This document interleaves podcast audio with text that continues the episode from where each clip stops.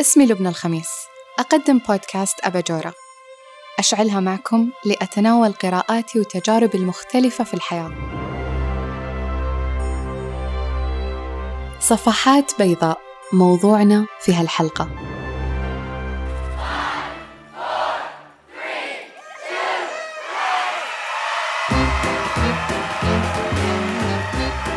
لحظات قليلة تطوى معها صفحة عام كامل. بأحداثه وأحلامه وتجاربه ويفتح فصل جديد بفرصه وأهدافه لماذا كل هذا الاحتفال؟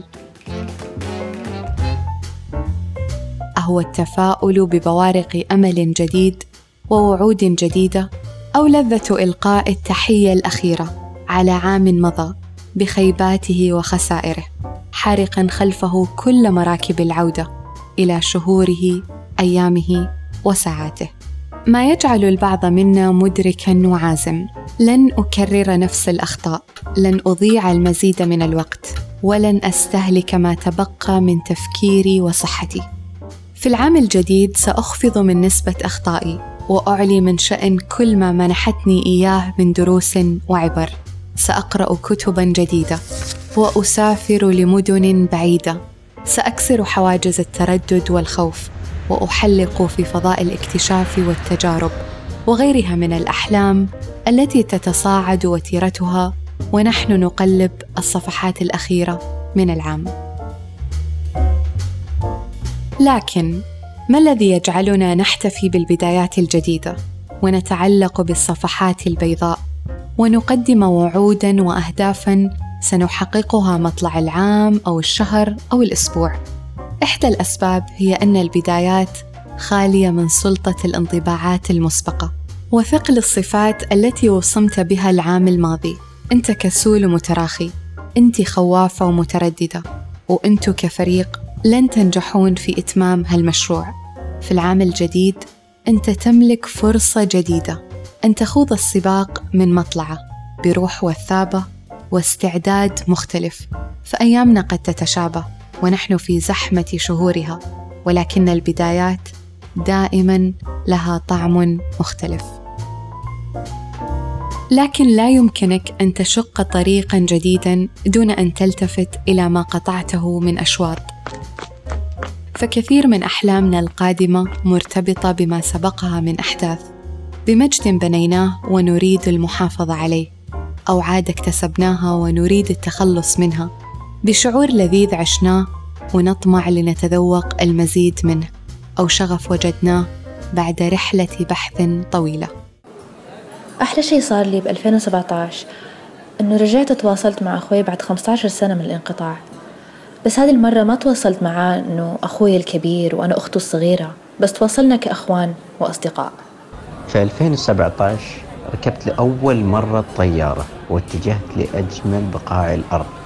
وأطهرها إلى مكة المكرمة وكانت من أجمل تجارب حياتي. بعد سنوات من الحلم وشهور طويلة من التخطيط 2017 كانت السنة اللي افتتحت فيها مشروعي الخاص اللي لامس شغفي ويمثل حلمي في تحقيق ذاتي. أجمل شيء صار لي في سنة 2017 هو فوزي بانتخابات المجلس الطلابي بجامعة اليمامة وكسب ثقة وقبول أكثر من 300 طالب بعد أقل من ستة أشهر. من انضمامي للجامعة. طول عمري وأنا أشوف أفلام ومسلسلات شفت تقريبا ألف فيلم وأربعة آلاف حلقة تلفزيونية وطول عمري وأنا أحلم أني أكتب فيلم. أخيرا بديت بكتابة أول فيلم. صح أني ما خلصت منه لكني أخذت أول خطوة وكانت هذه الخطوة من أجمل الأشياء اللي استوت لي في 2017 بالنسبة لي أجمل ما حدث لي العام الماضي هو اللي بتسمعونه الحين. اسمي لبنى الخميس. أقدم بودكاست أباجورة. أشعلها معكم لأتناول قراءاتي وتجاربي المختلفة في الحياة. عشقت هذا المشروع بكافة تفاصيله من مرحلة البحث إلى الإعداد إلى الكتابة والنشر. أباجورة كانت وجه الخير فعلا على حياتي. فتحت لي نوافذ ومدت لي جسور لعوالم من المعرفة. وعرفتني على شريحة جديدة من المتابعين المؤمنين والمتذوقين لحلقاتها. واليوم وبعد عشر حلقات لازلت أشعر بشغف البدايات ولذة الانطلاق ورهبة الحلقة الأولى. لكن ما الذي يطمح له الناس في العام الجديد؟ في إحصائية حديثة سئل الشعب الأمريكي عما يطمح لتحقيقه في العام 2018 تقاطعت الأحلام في عشرة أهداف. تصدرها ادخار المال، إنقاص الوزن، وشراء منزل، كما ضمت القائمة الإقلاع عن التدخين، قراءة المزيد من الكتب، وإيجاد الحب الحقيقي. وبالرغم من منطقية الأحلام ومشروعيتها، إذ لم تضم الفوز بجائزة الأوسكار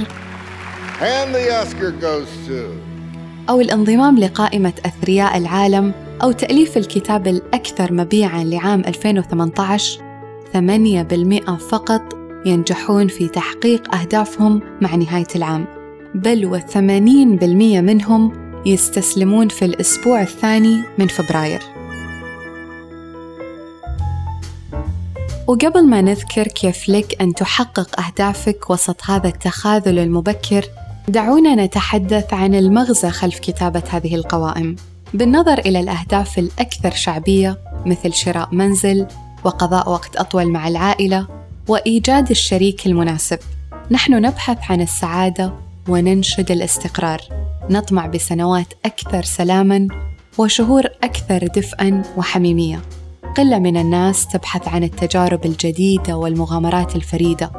أن تتسلق جبال الأنديز وتتحدى خوفها بإلقاء خطاب أمام 500 شخص أو تتطوع لبناء مدرسة في إحدى ضواحي نيبال. أو تكمل قراءة 30 كتاب في 30 مجال مختلف من أدب الرحلات إلى علوم الفضاء إلى تصميم السيارات فتمر السنوات رافعة شعار لا شيء جديد لا تجربة استثنائية بل أهداف تقليدية ترسم المزيد والمزيد من الدوائر الآمنة من حولنا. إذا كيف ننجح في المحافظة على أهداف العام الجديد؟ أول شيء لا تخطط للسنة الجديدة بمنأى عن احتياجاتك وبالتحديد نقاط ضعفك العام الماضي. إذا لاحظت احتياجك الملح لتطوير لغتك الإنجليزية أو تحسين مهارة التحدث الجماهيري أو عجزك عن إدارة وقتك واستثمار تركيزك بما يعود عليك بمكاسب مرضية ومستمرة احمل هذه الأجندة معك في العام الجديد. ضعها أمام عينك. واخلق لها الظروف المناسبة لتحقيقها. ثم اسأل نفسك ما الذي كان يقيدك العام الماضي؟ فكرة كنت حبيس لها علاقة استنزفت كل عواطفك وتفكيرك أو وظيفة سرقت أغلى لحظات عمرك. وما هي خطة خلاصك هذا العام؟ فلا يمكنك أن تنطلق باتجاه المستقبل دون تنظيم فوضى الماضي. وتذكر تتغير الأرقام وتمر الأعوام لكن أحد أثمن مفاتيح النجاح هو فهمك لنفسك وإدراكك العميق لاحتياجاتها ثانياً طبق قاعدة temptation bundling I'm going to tell you about an idea that I call temptation bundling. اللي تحدثت عنها كاثرين ميلكمان أستاذ مساعد في كلية وورتن للأعمال وهو ربط أهدافك اللي ممكن تكون صعبة مملة أو عصية على التنفيذ مع هوايات محببة ولحظات لذيذة تقضيها بالقيام بشيء تحبه مثل ممارسة الرياضة وأنت تتابع بودكاستك المفضل أو الرد على إيميلاتك المتراكمة وأنت تسوين أظافرك أو إنجاز مكالمة صعبة وأنت تحتسي قهوتك الساخنة. ونفس الشيء ينطبق على الأهداف الكبرى وربطها بهوايات لطيفة ولحظات سعيدة. تصنع يومك بالرغم من بساطتها. الوصية الثالثة من أحمد الردادي مرشح للدكتوراه ومحاضر في التسويق في Florida International University بميامي ومن أكثر الأشخاص المؤثرين إيجابياً في ال social media اليوم استلهمها من المعلومة الآتية. المعلومة كانت في كتاب اسمه Willpower لروي باومستر أحد أشهر الباحثين في علم النفس والتسويق. من اهتماماته البحثية مفهوم ال self-control أو ضبط النفس وهو بكل اختصار قدرتنا على التحكم بتصرفاتنا أفكارنا ومشاعرنا. أشياء نحتاج نتحكم فيها لتحقيق أي هدف سواء كان كبير أو صغير. قدم باومستر نظرية اسمها Limited Resource Model. فيها بكل اختصار ثلاث أشياء جديدة. واحد القدرة على التحكم بتصرفاتنا اللي هو ال willpower محدودة. بداية اليوم تكون مرتفعة مع مرور الساعات تقل إلى ما توصل مرحلة شبه معدومة نحس فيها بالإرهاق الذهني والنفسي. اسم هذه الحالة ال ego depletion. اثنين العقل ما يفرق بين هدف وهدف آخر. سواء قررت إنك تروح النادي أو تقرأ كتاب أو تت... أو إنك مثلا ما تأكل نوتيلا عشان توصل لوزن معين كلها تستهلك من نفس مصدر الطاقة المحدود. العقل ما يفرق بينهم.